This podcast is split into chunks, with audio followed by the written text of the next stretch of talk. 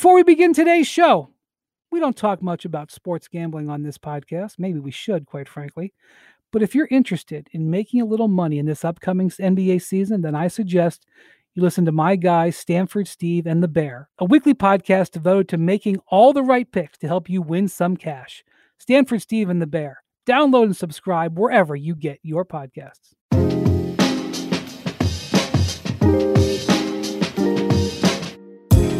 Hello and welcome to the Hoop Collective podcast. We talk about the NBA, which we are doing on Wednesday evening. Joining us from Los Angeles is the one, the only Kevin Arnovitz, brand new dog dad. This is a thing, isn't it? Well, I just thought I'd mention it in passing. Yes. He um he uh he named his his dog Howard, and I am a huge fan of um of be of naming dogs people names. Hmm. Big fan of that. It was going to be for a girl. It was either going to be Colleen or Denise. I mean, th- tell me how many dogs out there are named Colleen. It's a, it's it's great. It's I just love it. Um, joining us from the Dallas area is the one, the only, thank God, Whoa. Tim Band MacMahon. Hello, I Tim. usually I usually say howdy partners, but in honor of Jose Juan Barea, I'm going to say hola mi amigos. JJ Barea, one of the many stories you've written uh, in today's news cycle, JJ Barea uh, being released by the Mavs, end of his career, you think? Uh, he certainly hopes not. He feels great. He absolutely wants to play. Um, yeah, and, and honestly, you know, I I might be biased, but I definitely believe that he can help a team that needs veteran leadership and point guard depth. Well, uh, Mark Cuban um, gave him a guaranteed two and a half million dollar contract before cutting him, and uh, that's a heck of a severance payment.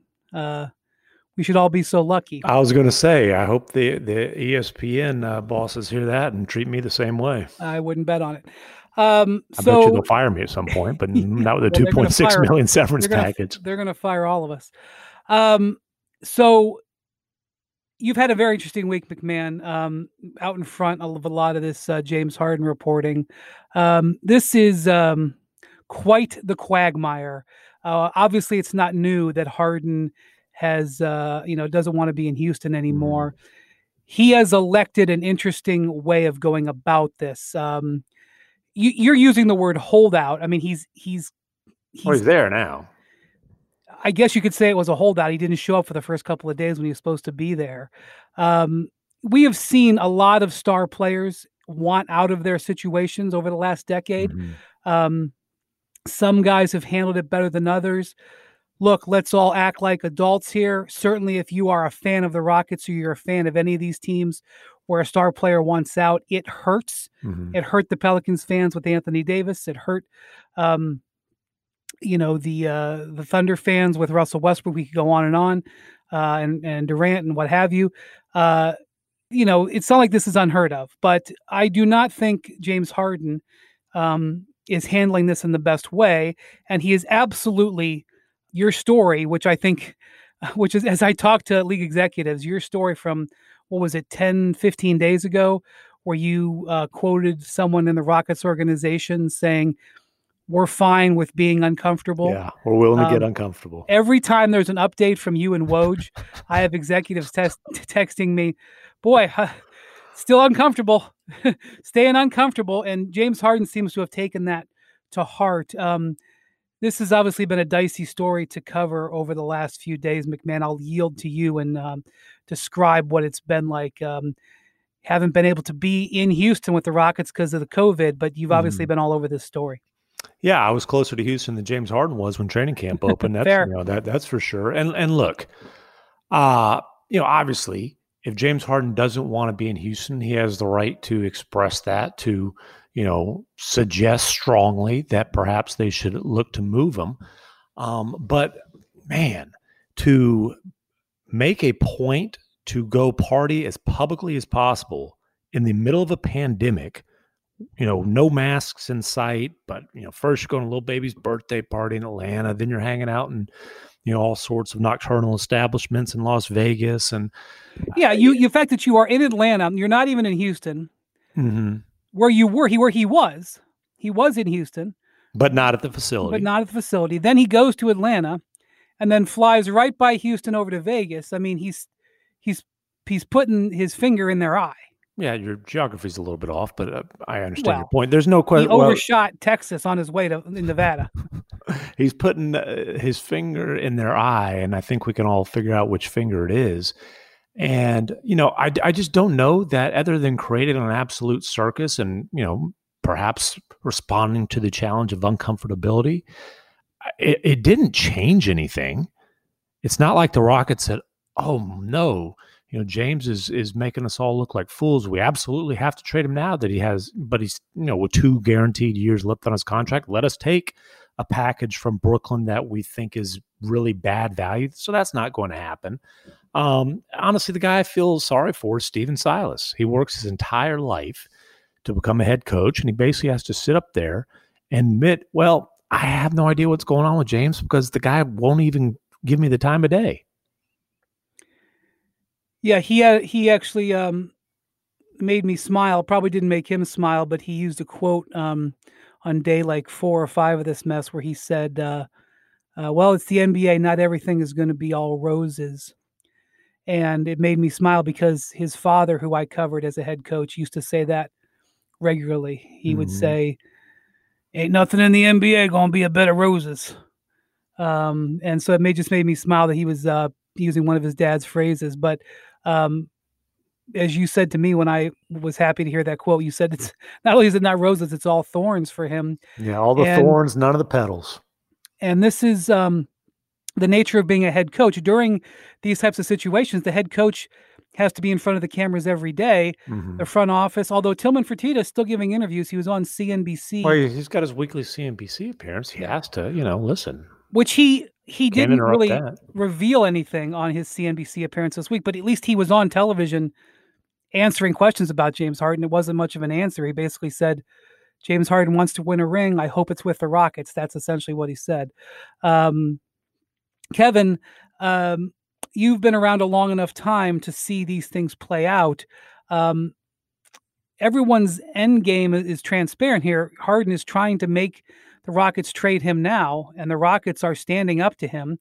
Um, we have seen stuff like this happen before, but not quite in this vein where you know there's the whole pandemic thing and he's out uh, partying. What do you think is the um, what do you think is the next stage of what's going to go? What's going to happen here?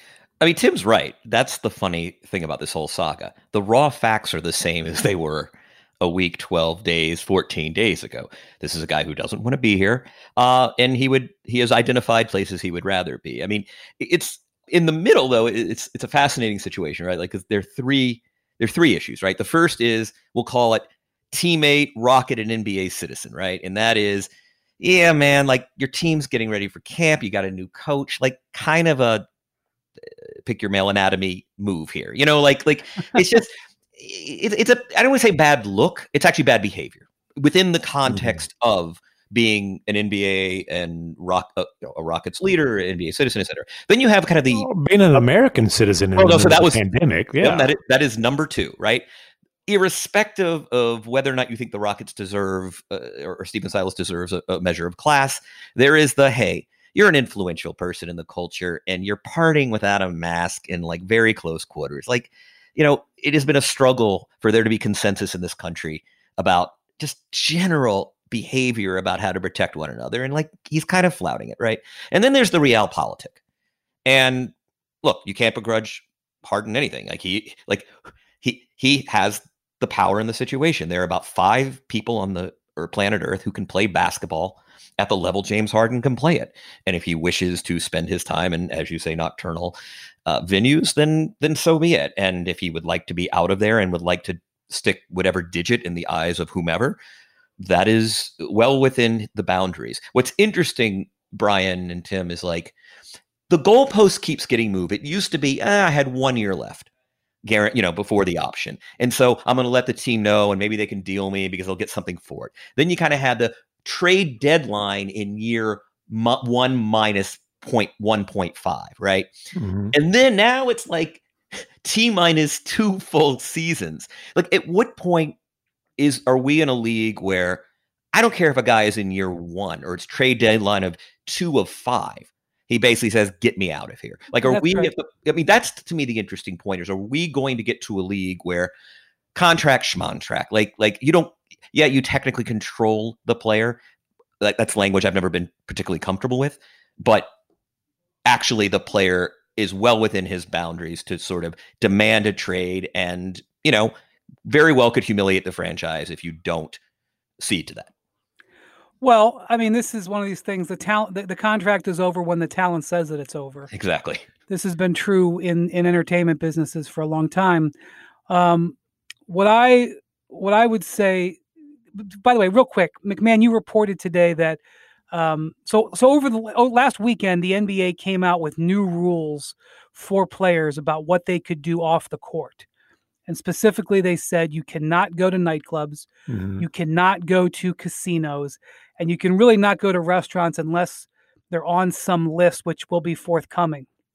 Um, probably in uh, in road cities, there's going to be some restaurants that they're going to identify. Right, Ryan, I have never been more excited for a press release, and I I I, I cannot wait for this list. I'm fascinated to see what the league with the players. I players. wonder if it's even going to be published. But um, so let me ask you this, MacMahon: is is the so Harden violated that new rule within 24 hours because within he 24 he hours, used he used that COVID that 150 whatever page COVID protocol manual as toilet paper okay. or So let me ask you this: so the. NBA said that there could be fines or suspensions for violating those rules. Is the so you reported? I've to- checked. I've checked, and and to this point, there's you know the NBA has has uh, shown no inclination to uh, to discipline. So um, here's my question: You reported today that he now has to go through six days of negative tests. Right, and that started Tuesday. So he's got he's yeah.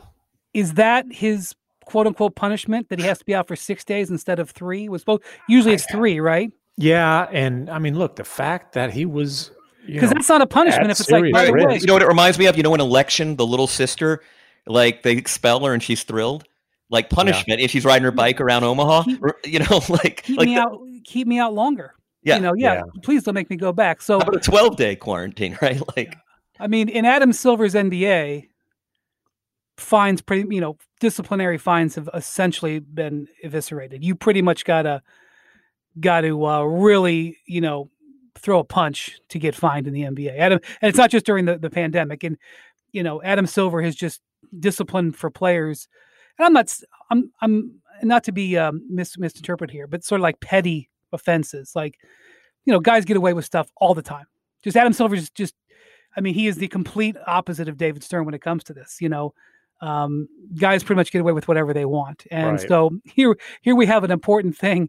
It gets tested by a player within 24 hours, and the league's like, eh, yeah, Yeah. whatever. and- well, yeah, absolutely. And you know, maybe it's different if guys are are flaunting it like this during the the regular season. We'll, we'll see. But I mean, Harden absolutely made a mockery about it uh, of, of the whole thing.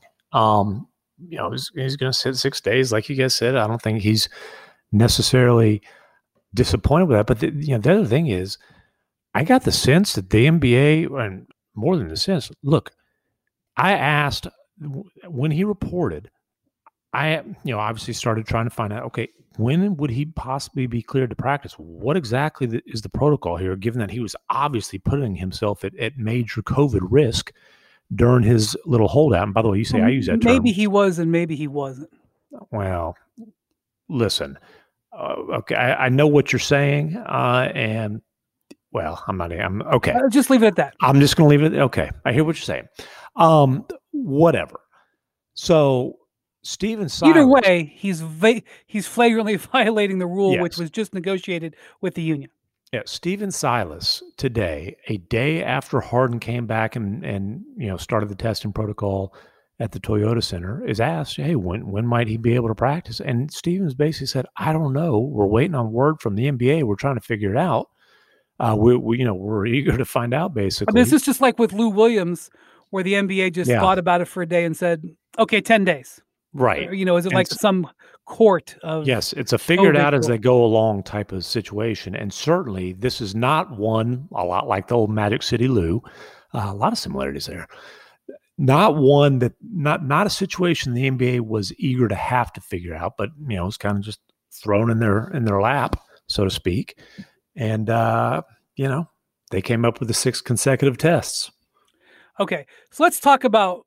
I want to talk about what we think the Rockets, how the Rockets should proceed here, because one of the things that I've, um, in talking to other executives, and they are watching this story very closely, as you can imagine, um, and really out of like an interest, like like over the last few days, like I've had sort of robust conversations with uh, general managers and other people in the league who are like, okay, well, what can they do? What are their options here?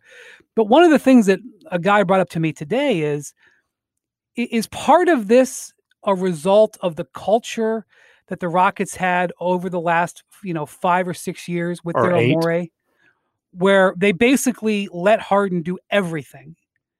And you know, he rewarded them with spectacular play. And it's not like this is an unheard of arrangement. And now that there's sort of new sheriffs in town that are pushing back and not acquiescing to him, is this just a a result of the way the Rockets um, set the standard for what James Harden could get away with? Uh, and sort of the chickens are coming home to roost. Uh, and you know, you know, there is a line to draw in the sand. Kevin just referred to like, you know, what do you do with a with a talent player, talented player like this? But is this just the Rockets, you know, saying, "Hey, listen, you are being paid $41 million. You're going to have to be held to a standard here. And can that toothpaste be put back in the tube in any way? I, mean, I, think this is one of the most interesting questions in the NBA, and in some ways, it's been spiraling just not just around James Harden, right? Uh, Kawhi Leonard and Paul George. To what extent should superstars demands? Uh, and by the way, sometimes very rightful demands. I mean, these mm-hmm. are the guys doing the heavy lifting. The Houston Rockets are nowhere without James Harden. The Clippers are nowhere last season, irrespective of the disappointment, right? But what do you do? It's one of the reasons, you know, and you've written about it a bunch of times, um, Brian, about you know Jimmy Jimmy Butler and the in the perfect match in Miami, right? Is the greatest question. It's we talked about this. You've written about this about vis-a-vis LeBron.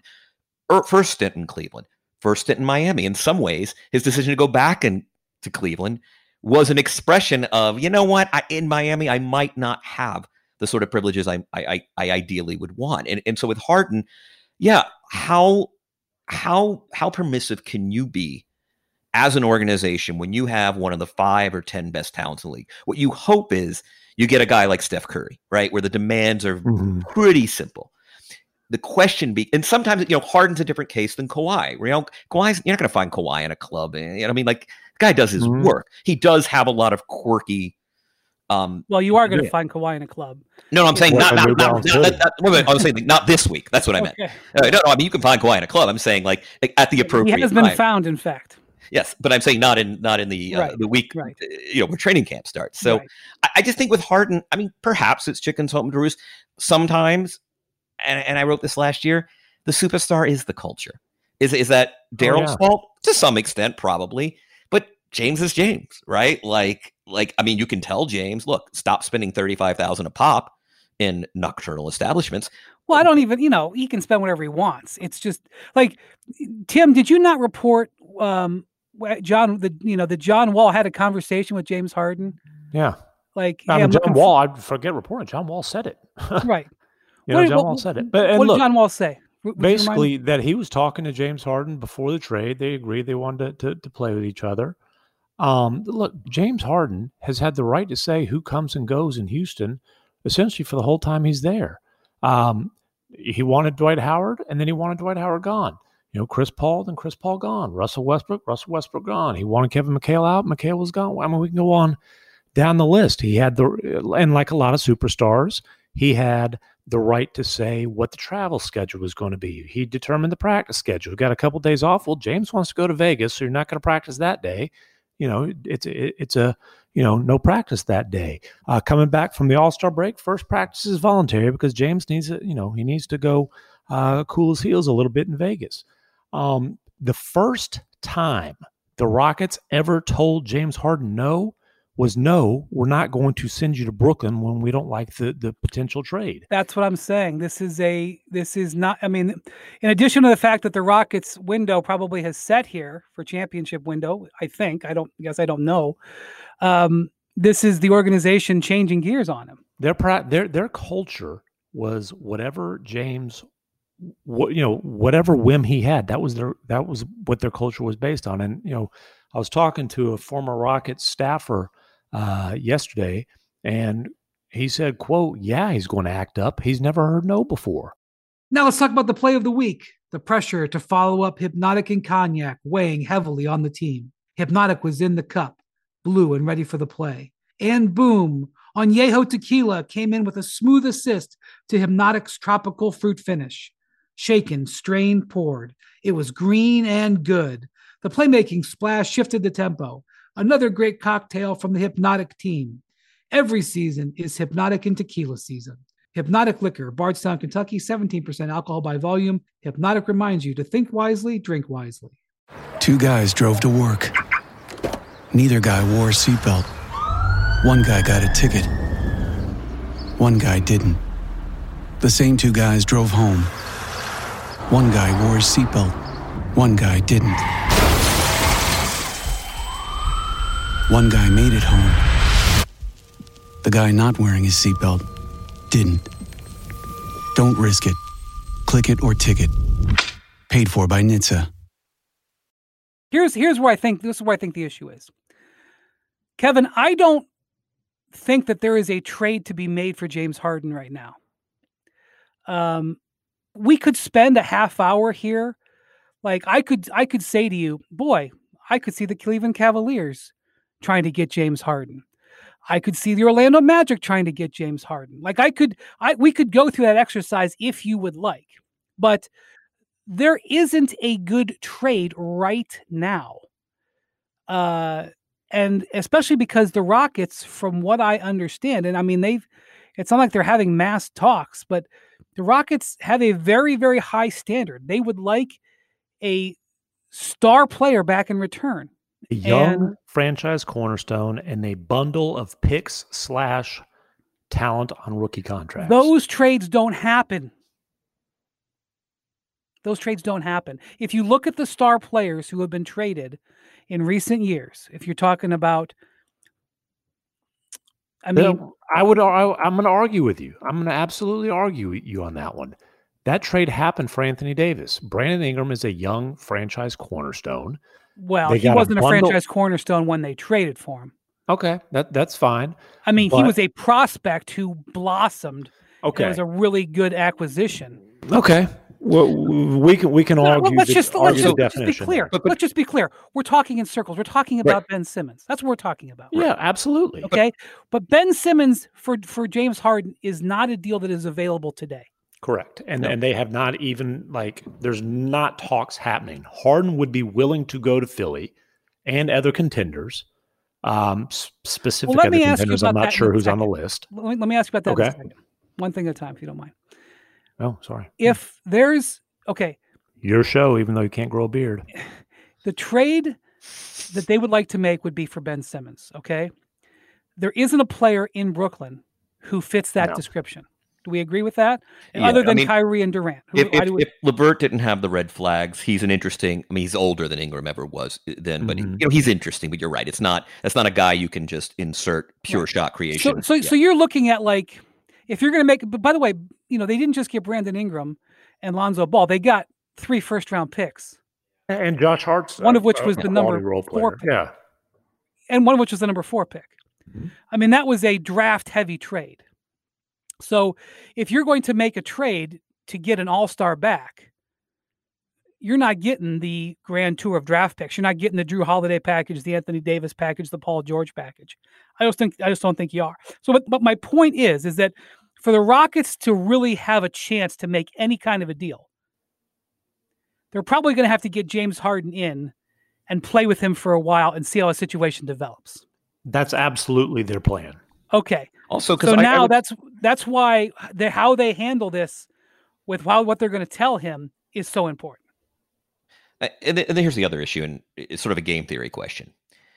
So on one hand, if you deal Harden now to a desired team, that team gets two whole guaranteed years. Right? Well, it's the old Chris unless, Paul, right? Unless you say, Jay, we will give you the grand tour. We'll give you all of our young players and all of our draft picks. We'll give you the Lakers package. But James Harden has to sign an extension. Right. This is the Chris Paul 2011 uh, deal, right? That's right. Where so now, do we think that the deal will be less if, if let's say Philly does want to come to the table, let's for argument's sake, and at the deadline or Mhm. next off season, do we think the deal is any less rich because they're only paying for one season, or the fact that James is willing to extend there it renders it fine? Like, look, these deals, the deal's not going to be any worse at this trade deadline. It's not going to be any worse next off season. It might not even be any worse at the trade deadline in his final Well, guarantee. there is one other option you could go to, which is I've talked with a I talked with league executive yesterday, and they said if Houston couldn't, and this isn't a deal you would do today, okay, to be clear, Mhm. would be that you could say, all right, maybe we can't get the ideal package for James Harden. You have to take John Wall in addition to Harden. or Gordon. I mean, what about Gordon's another one that you wouldn't mind? yeah. offloading? Okay, or Gordon. You've got to help us. You've got to you've got to help us kick the ball down the down the field on our rebuild. I mean, you're you're not going to do it for free, but maybe the the the ask back changes a little bit if you can get off one of those contracts. By the way, that's fifteen eight. Forget Wall. If just Harden and Gordon, you're sending fifty eight million. out. Well, I know that. I mean, there's there's one team that could do it. I mean, there's probably more than one team that could do it, but there's one team that is in position to do it. You're talking about the Knicks? That's right. yeah. Yeah. But I'm saying I'm, I'm like I'm not saying that's like a viable option. Right. I'm just saying like if you got to the point where you needed to do something and you were looking for another way to make a deal to help your organization, you could say, all right, well, if we can't get that star player, maybe we can, you know, get out of get out of this jail a little bit. Yeah, and look at, at this point, the Rockets still aren't willing to whisper, you know, that the relationship is unsalvageable. Although we all understand w- what's happening here, there is an understanding that basically time is on their side in terms of leverage up until this trade deadline. And then after this deadline, when he has one year left, you know, time is no longer on their side um, unless you know the situation you say where where Harden is willing to play ball. Um, but then obviously he's only willing to play ball if if it's a you know very select handpicked type of situation. Uh, yeah, I mean, I still look as much like if you talk to people in Philly, if you talk to people in Houston, they just want to say there hadn't been any talks, there hadn't been any talks, and that's fine. I if you if you made me put down money on what ends up happening, that's still where my dollar's going. I agree, Where- but um, yeah. So the, the difficulty with Harden is not just the squishiness of the contract, which is you know he's only got two years left, which is not nothing, but not you know it's not you know when the Lakers traded for Anthony Davis, they pretty much knew it wasn't for one year.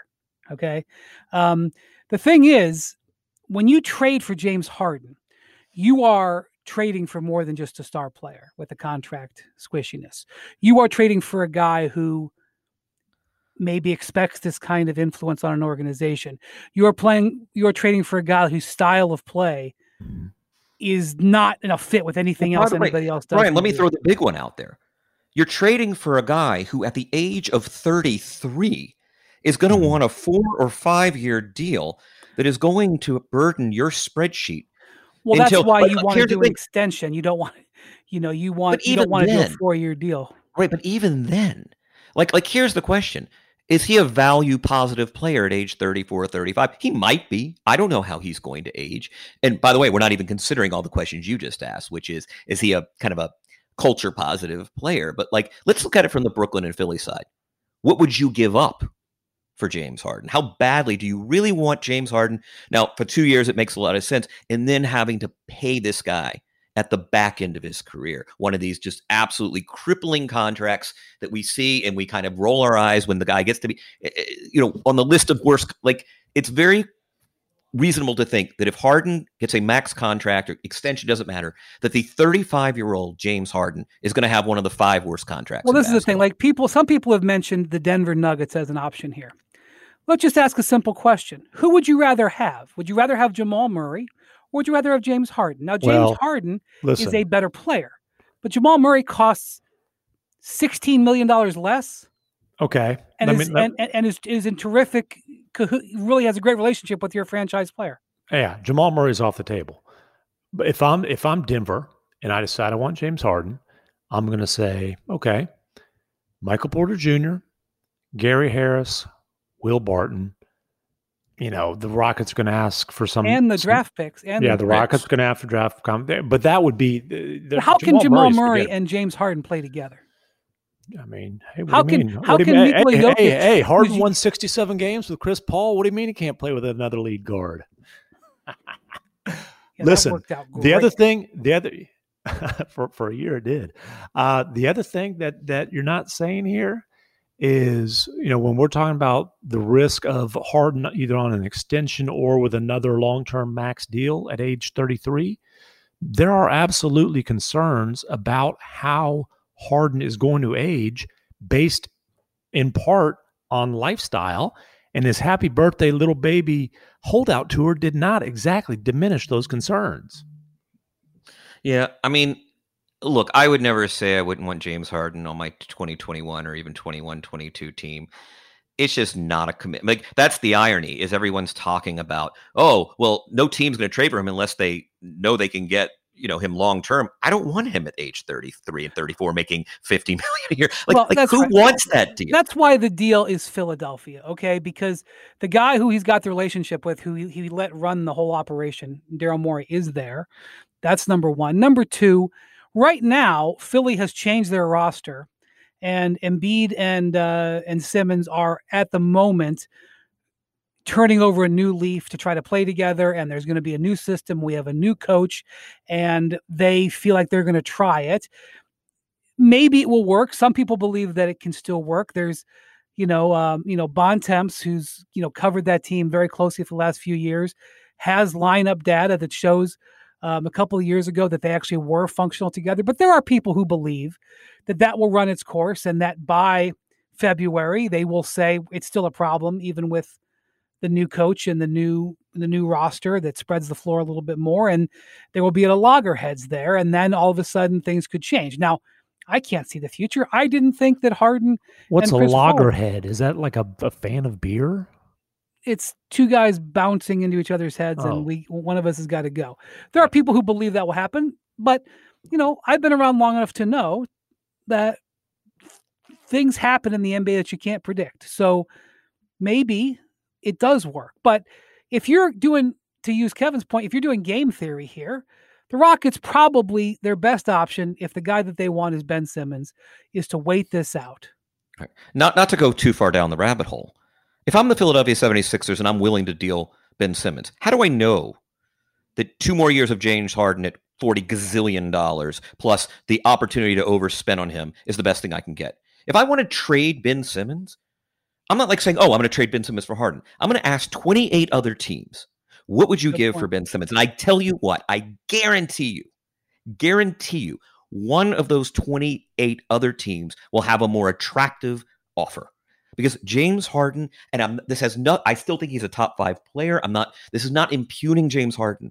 I just don't like if I'm going to trade Ben Simmons, I'm going to canvass the league. Who says that James Harden, Right. a year and a half of James Harden is and the best thing I maybe can get? you know Daryl Daryl pulled the ripcord and got out of there. Maybe because he knew that this was as far as it could You happen. think? Like, yeah. Mm, listen, I think I think your cause and effect is is out of whack there. Daryl pulled the ripcord because he knew Harden was going to pull the ripcord. Oh, you want to jump off the plane? Not till I go first. Okay, but you know, Kevin makes up makes a good point. Uh, It, it's a fair point. I also, you know, obviously Daryl Morey uh, has seen a lot of James Harden up close and personal, and you know, done a lot of James Harden is the best player in basketball type of talk. I truly believe that he at least is closer to believing that than not. You know, I would say best other than LeBron is what he really believes. Um, and listen, the other thing, like I don't know how long your window is of Joel Embiid's prime, just because you know big guy with in, injury issues, whatever. I do think that James Harden absolutely significantly raises their ceilings and increases their odds of winning a, a, title in the in the what three to four year window that uh, you know that he's still going to be well and Daryl MVP candidate and Daryl's number one priority in his career, even though he gets so much credit for analytics and so much credit for uh, arbitrage trades and so much credit for creative contracts. Daryl Morey has and always will be about stars. Yeah, uh, about superstars. He but, is he is no different than Red Auerbach in that regard.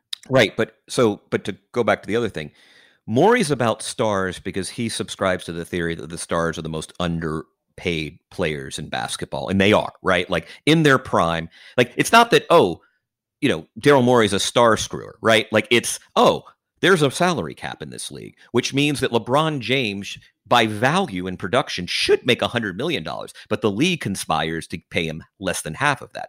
Oh, Steph Curry in his prime. And we can go down the list. Morey is into stars insofar as they represent a greater value than their contracts.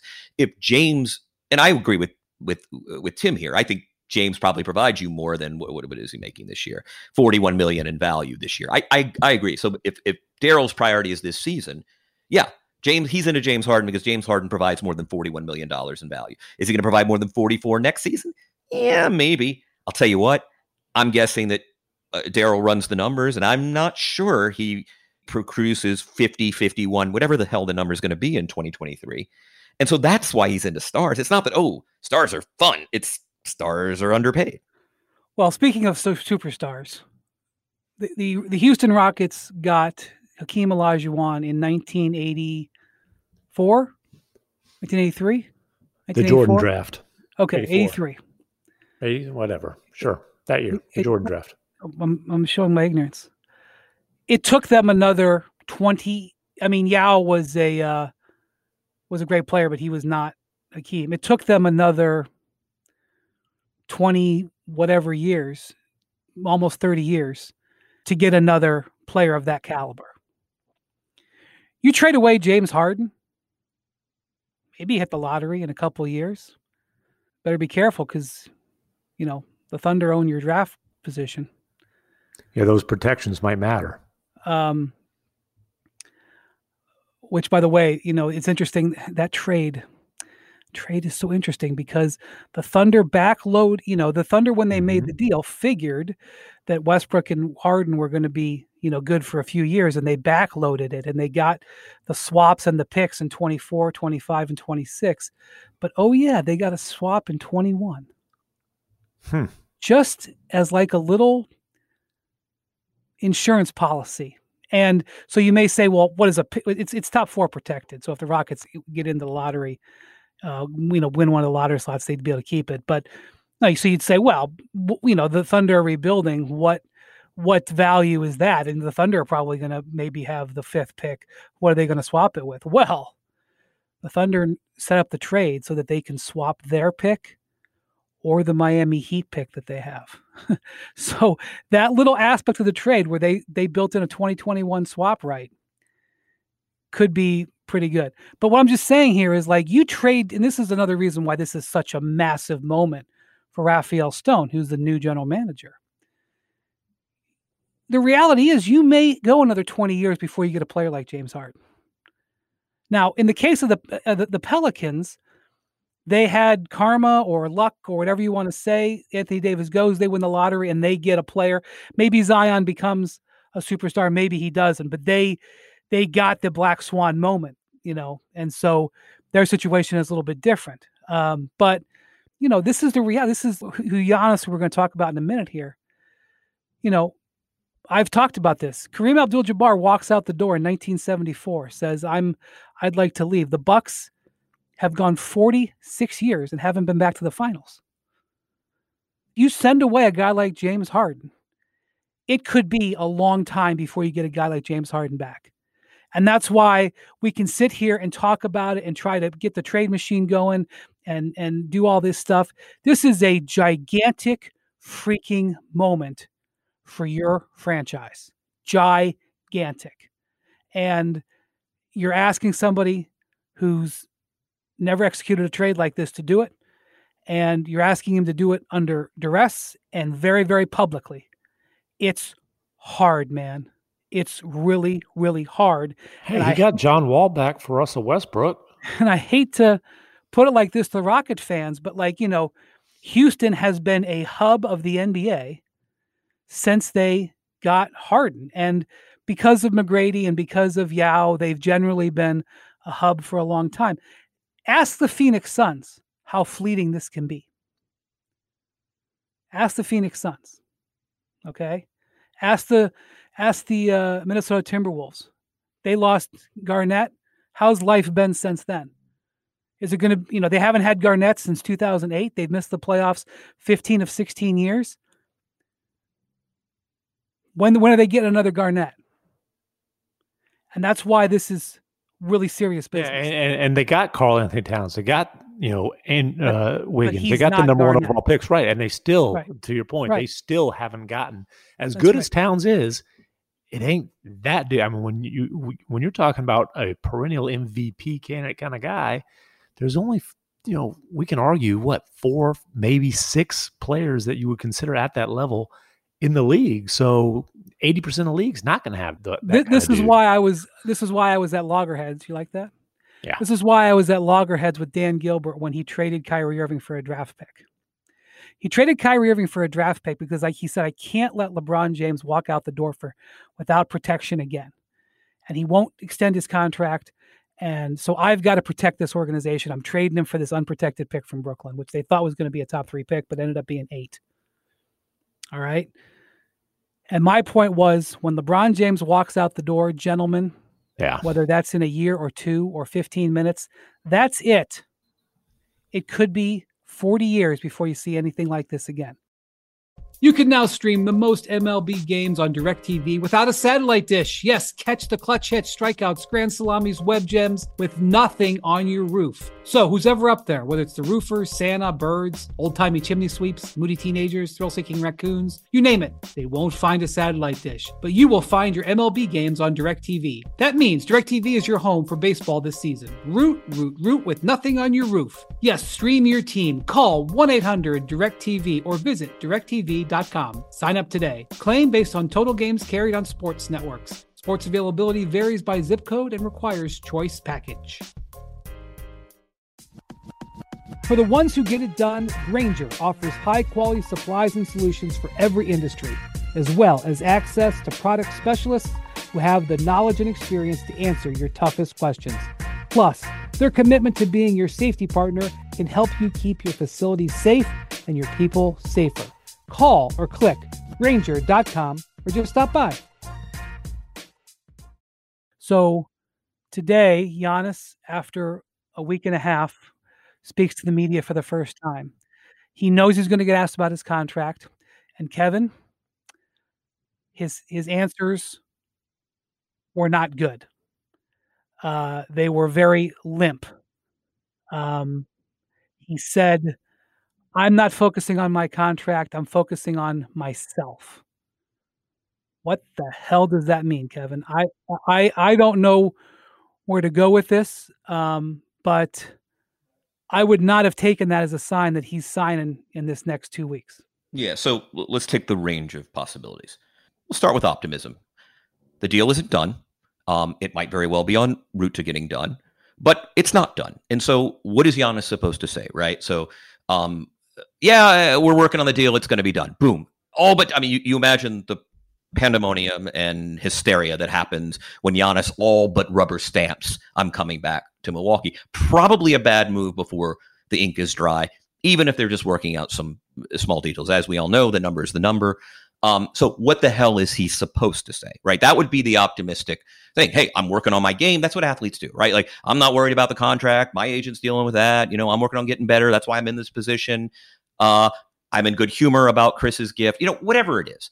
Okay, the pessimistic is your response, right? Which is does not sound good. If it were going to be a deal, there would have been a deal by now, right? That that is the negative Not necessarily. Right. Okay. So my point is, is you might be your expression might be a little pessimistic. Like, all right, let me ask you a question, Brian. Let's say, for argument's sake, they're on target. You know, nobody's in a hurry. They're going to get it done by the twenty first, uh, or soon after, or whatever. No, You're Giannis, you- deadline. Right. You're, you're, you're all right. So you get the twenty first, the deadline. You're Giannis. What do you say today when the deal's not done? You've got nearly two weeks left. What do you say to that question? Play comms director for a second. Okay, that's a good. That's a that's a good thing. I, I think. Um, I would say, you know, guys, it's a really big decision. I know that it's important. I know that it's something that my teammates are thinking about and the organization is thinking about. And of course, the fans are thinking about. And it's a really important decision. And it's something that I've spent a lot of time thinking about.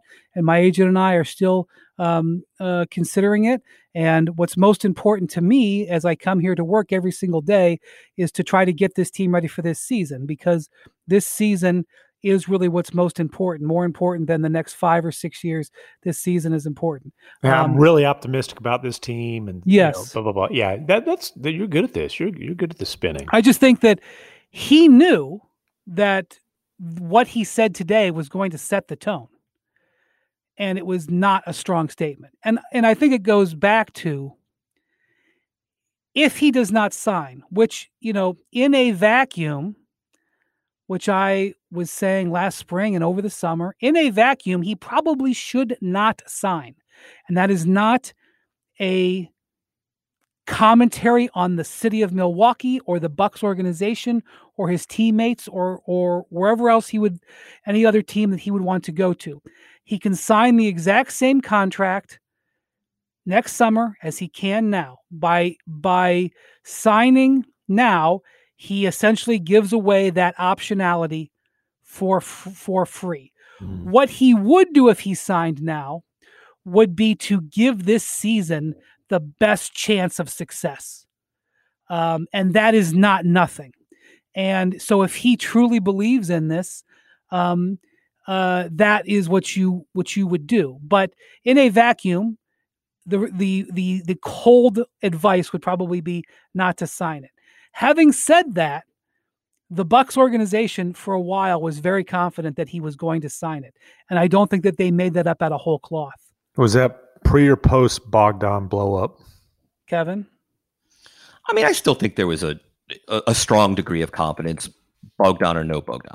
I mean, I think on the uh, on the New York Times election probability meter, yeah, I think there was a I think there was a tick you know toward the negative but i don't think it was substantial at least in the frame of mind of the organization um, i think the organization and you know it really believes there is a visceral connection between this young guy the franchise in the city that actually transcends even the personnel that's there be a coach eh, gm owner that just even though because look it's a different owner it's a different coach it's a different front office that the the sheer milwaukee bucks name as a not a brand because I don't think he cares about sort of uh, you know the market features of the Milwaukee Bucks, but this is where he's grown up.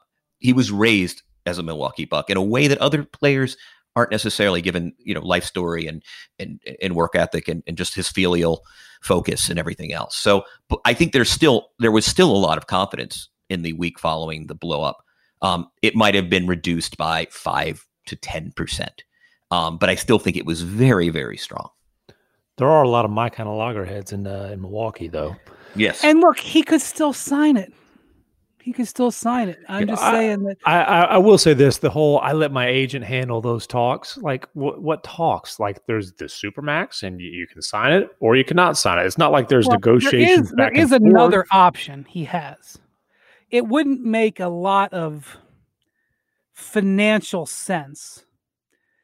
He doesn't he doesn't have to sign the supermax. He could sign a standard extension. You know, probably for 2 years. He would be leaving supermax money on the table. That wouldn't make sense, but that would be a way to commit to the franchise without committing for 6 years. Um, but that I I think I should mention that at least as an option and he wouldn't have to do that by December 21st. You know, it's funny. It almost comes full circle to where we started this conversation. Let's say he commits for six years and he wants out after two. What happens? Well, to me, that's if I were the Bucks, that's the offer I would make to him. I would say, Giannis, sign for the six years. It's it's he he basically signed for five, and then you have um the, the year he's got left on his contract. So it would be it becomes a six year contract. But you would say, Giannis, get the $80 million extra that we can guarantee you and let's work together. And if something happens in a couple of years and you're not happy, come to us and let's figure something out. That way we're protected and you're protected. You would never broadcast that, but that's the way business is done in the NBA. And now maybe you, you know, let me just ask you this, Kevin. Do you think Giannis, knowing him and knowing that organization, do you think Giannis will be able to thrive this year in an environment where he does not sign this extension? I think he is more suited to that in, that indecision and that overall uncertainty than most stars are. He's not an optics guy. I mean, it's funny. I thought your comms director crafted spin statement was beautiful. I don't know that Giannis approaches a question at a press conference with a lot of intentionality. And by the way, that's not a criticism. I just don't think he thinks about it. I, I don't think he's back there with you know the brass or whoever runs the media relations at, at the agency or, or whatever else. Like I, I, don't think this guy is crafting message. I don't think this guy is brand conscious in is in that respect. I look i, I think the environment frankly I, I think the environment would be better for you know his teammates probably. In fact i would say there might be teammates who have a harder time with it than Giannis himself. But i just think his obsessiveness sort of lends itself to he can probably thrive in an in in an indecision environment greater than 85% of top 10 players. Hmm. LeBron James obviously is an indecision environment every this year, right? Like that guy's yeah, in a one in one situation every year, and like he's not anymore. He's right? I see that's the thing. You think he lacks the desire and or ability to be full of crap? Is is basically what you're saying? No, I don't think. I, I don't think. Oh, he's this blunt guy. He's unfiltered. Like I, I just by the way, this is a guy who you sit with five years ago at a table had very rudimentary English. Like like this is yeah. uh, it's also he's just not it's not it's not why he got into this business. You know what I mean? Like like uh, you know one thing that someone really close to him told me is you know you know why hasn't he kind of been uh, more brand conscious? And he said it was very it's very easy, Kevin. He finds it completely unseemly to ever front himself as a face of the league if he hasn't won a championship right? Right. And, I just think that's an interesting tell. So I'm probably less pessimistic than you are, Brian, if I'm a Milwaukee Bucks fan today. Not because I think this is great news. I would have preferred that he had signed it if I'm a, a member of the Bucks front office or a fan. But I also think that like well, he still he's might not, again. not a guy who sculpts very well might sign it. I just yeah.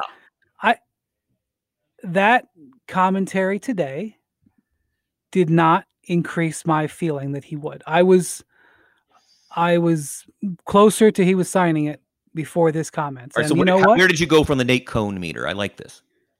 Well, you know this this is kind of like um, you know sometimes I compare things that happen in the NBA to poker because I think the NBA a lot of times is very much like poker because you have a hand and you can have a very strong hand and it can just get beat and it doesn't mean that you played it badly or whatever.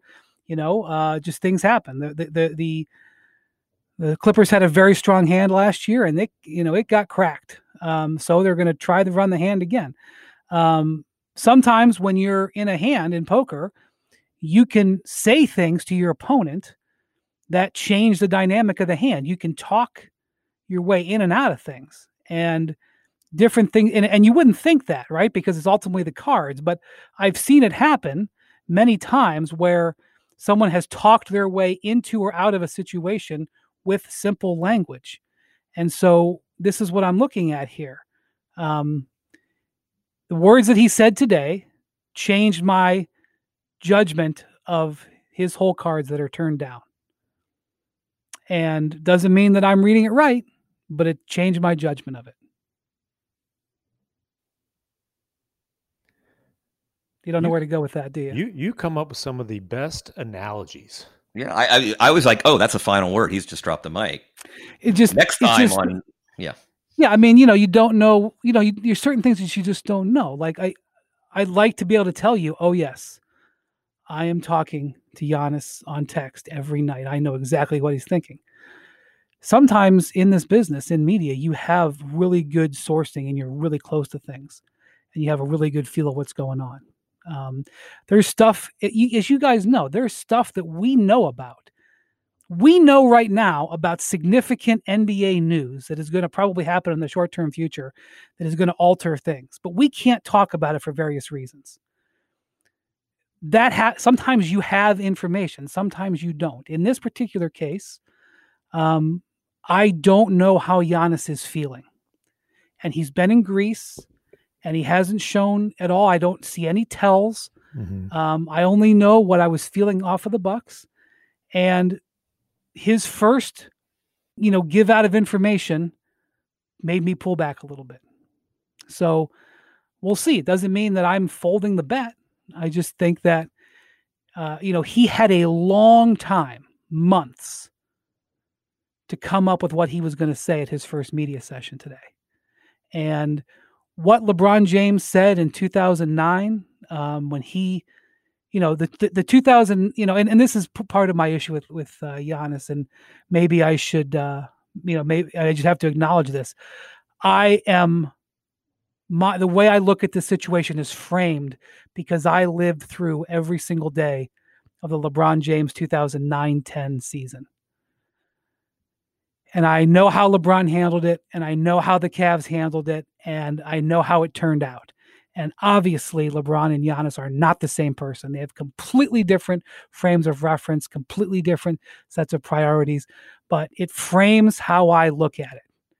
And the way LeBron handled that season, he his verbiage and the way he handled the discussion in you know in October and November of that year kept the Cavs were nervous every single day, but it didn't affect the team every single day. And they won 60 games and they were the number one overall seed. They were not a championship team, but he was able, with verbiage, to remove some of the pressure. That did not happen in Giannis's first session. We'll see if something changes in the short term future, but um, I didn't love it from the Bucks standpoint. Listen, there's there's teams we we we discussed before the work done by teams this off season uh, that are interested in Giannis certainly indicates they're pessimistic from the Bucks standpoint. Yeah, to use the poker from, analogy, yeah. the Mavericks and Raptors and Heat mm-hmm. anteed up and stayed in the hand. Right. They in unfold. Yeah, and you know whether that means they knew something, they're guessing, or just I don't think you know what if it's all, no, yeah. I don't think they knew anything. Or if it and but the other thing is maybe it's just you know what if there's a two percent chance you can get a player like Giannis in his prime, then you go all in on that two percent because that's how much of a franchise elevator he can be. Yeah. Um yeah, I you know Kevin knows Kevin has a good feel for the Bucks. Um, he knows how much work the Bucks have put into this. Um, they've got a really good team. Yes, they do. They've got a really good team.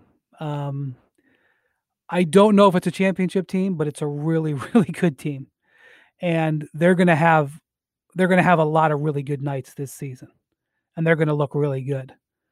Um, Will they be in the playoffs? Will they be in the playoffs? They'll be in the playoffs. No, will they? Will they have good nights in well, the playoffs? That's the thing. That's what happened with that Cavs team, man. I'm really, you. I'm gonna. I'm gonna. MacMahon, you're gonna have to check me on this because I, like, the same. That Cavs team was a great team, but they were not built to win a championship. You know, and and I my head defaults back there. You know, and, and I remember the Bucks have been great the last couple years in the regular season. I, know, I just like I remember like the third day of practice in 2009, Jay Z's um, New York State of Mind had just come out, and it and it got to the time of practice where the the the, the official stuff was over and it was time for the for the players to uh, they could shoot around, and LeBron had control of the iPod that day because uh, you know. Day? Well, yeah, I mean, I did think they rotated, okay. and he went over, and the first song he put on was New York State of Mind. And that wow. became a freaking story. Yeah. Okay. And I'm not sure that the Bucks would be covered that way. And in fact, in this COVID season where we don't have as much access to teams, maybe it wouldn't be. But it's going to be like that. Just because the just and it's a compliment to him more than anything. It's because that's how great of a player he is. But you know, I submit the most relevant thing that's happened in the Bucks organization since they lost the 1974 Finals in seven games to the Boston Celtics was when Kareem Abdul-Jabbar said, "You, I need to be traded," and that Giannis signing this extension would be the greatest thing that's happened since then. And I know that that's crazy because you say, "Wait a minute, they've had 45 seasons and they've had, you know, Ray Allen and and uh, you know Sidney Moncrief. Who else have they had? Uh, Brandon Marques Jennings, Johnson. 55 point game as a rookie. Right. You know, they've been to the conference oh, finals. A, I actually watched times. that in a uh, Wisconsin sports. Jack bar. Sikma, Alton yeah. Lister. Yeah, they've. You know, this is you know for for a middle for a mid market small market team like Milwaukee. Randy him, Brewer. Him committing. Him, you know, the two-time MVP recommitting and giving them years of his prime would be as you know, I would say it's to be the biggest thing since Kareem in the 74 finals. That's just the way I see it. And yeah. you can talk me out of that and tell me I'm crazy, but that's just the way I see it because that's how important talent at the highest, highest level is. We we can tell you you're crazy, but we can't talk you out of that. Yeah. All right. All right. Um, thank you for listening to the Hoop Collective podcast. Thank you to Kevin. Thank you to MacMahon. Um, MacMahon, I feel like by the time we talk next next week, there's going to be a lot more Harden stuff, even though you may not even he may not even be in practice. It's just I, I feel like my beard will be fully gray by then. All right, thanks for listening, everybody. Have a great rest of your week. We'll talk to you soon. Adios, amigos.